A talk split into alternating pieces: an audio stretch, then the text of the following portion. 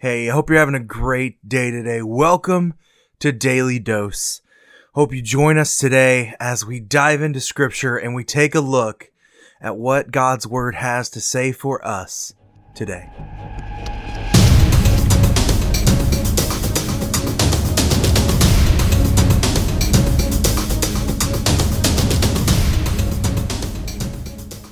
Hey, how are you doing today? It is December 4th, and welcome to Daily Dose. Today, we're going to begin the book of Hebrews. The book of Hebrews has an author that is not really well known uh, to us, but the theme of the book is clear. Let us gain in spiritual maturity. Let us gain in spiritual maturity. You see, this book was written to uh, Jewish believers that were about to abandon Christ to go back to the religious shackles of the law. They were about to abandon Christ to go back to uh, really all that was left of the Jewish system that was about to be completely eradicated.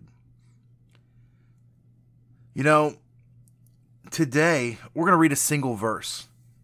And I want us to see the importance of this verse. If you have your Bible, open me to Hebrews chapter 1, read verse 3 with me.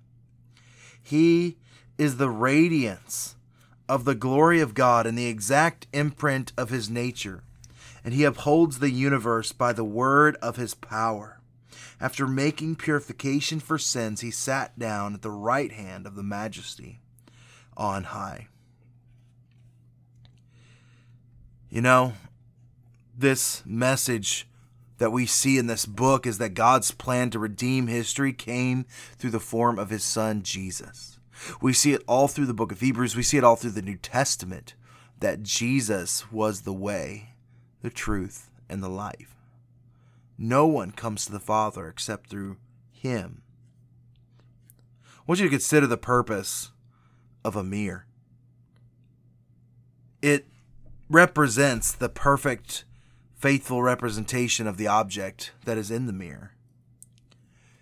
You know, we are called to be mirrors of Jesus, but so often I feel like instead of looking into a mirror, we look into an aluminum bowl. You see, the face is a little distorted. We can't really see it all that well unless it's been well polished. We think that we've got to upkeep the thing. But you see, that's not the purpose of the mirror. That's not how things work in it. You see, a lot of people have a warped idea of who Jesus even is. But he upholds the universe. This Jesus upholds the entirety of creation. He upholds all of God. When, it, when you realize that Jesus' role was to be the exact imprint of God to the world, it's incredible. You realize how clear that mirror was. Secondly, I want you to consider the monumental act that Jesus holds each and every single day in the forgiveness of sins. You know, it was no small thing that Jesus came to forgive sins, it was no small task.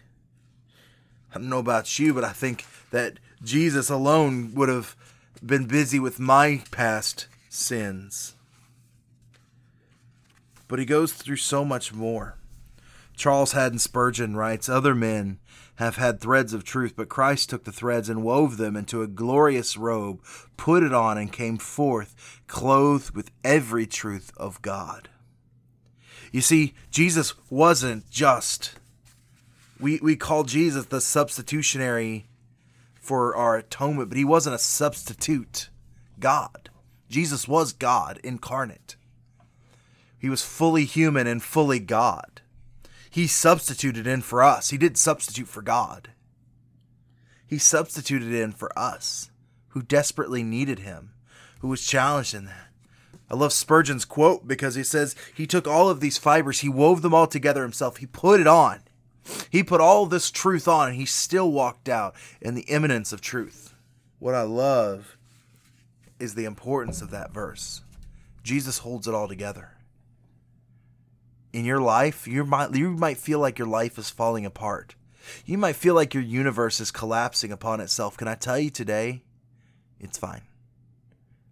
Jesus is with you. God is with you, and you will never be alone if you have Jesus. I hope you have a fantastic day, and I'll see you tomorrow.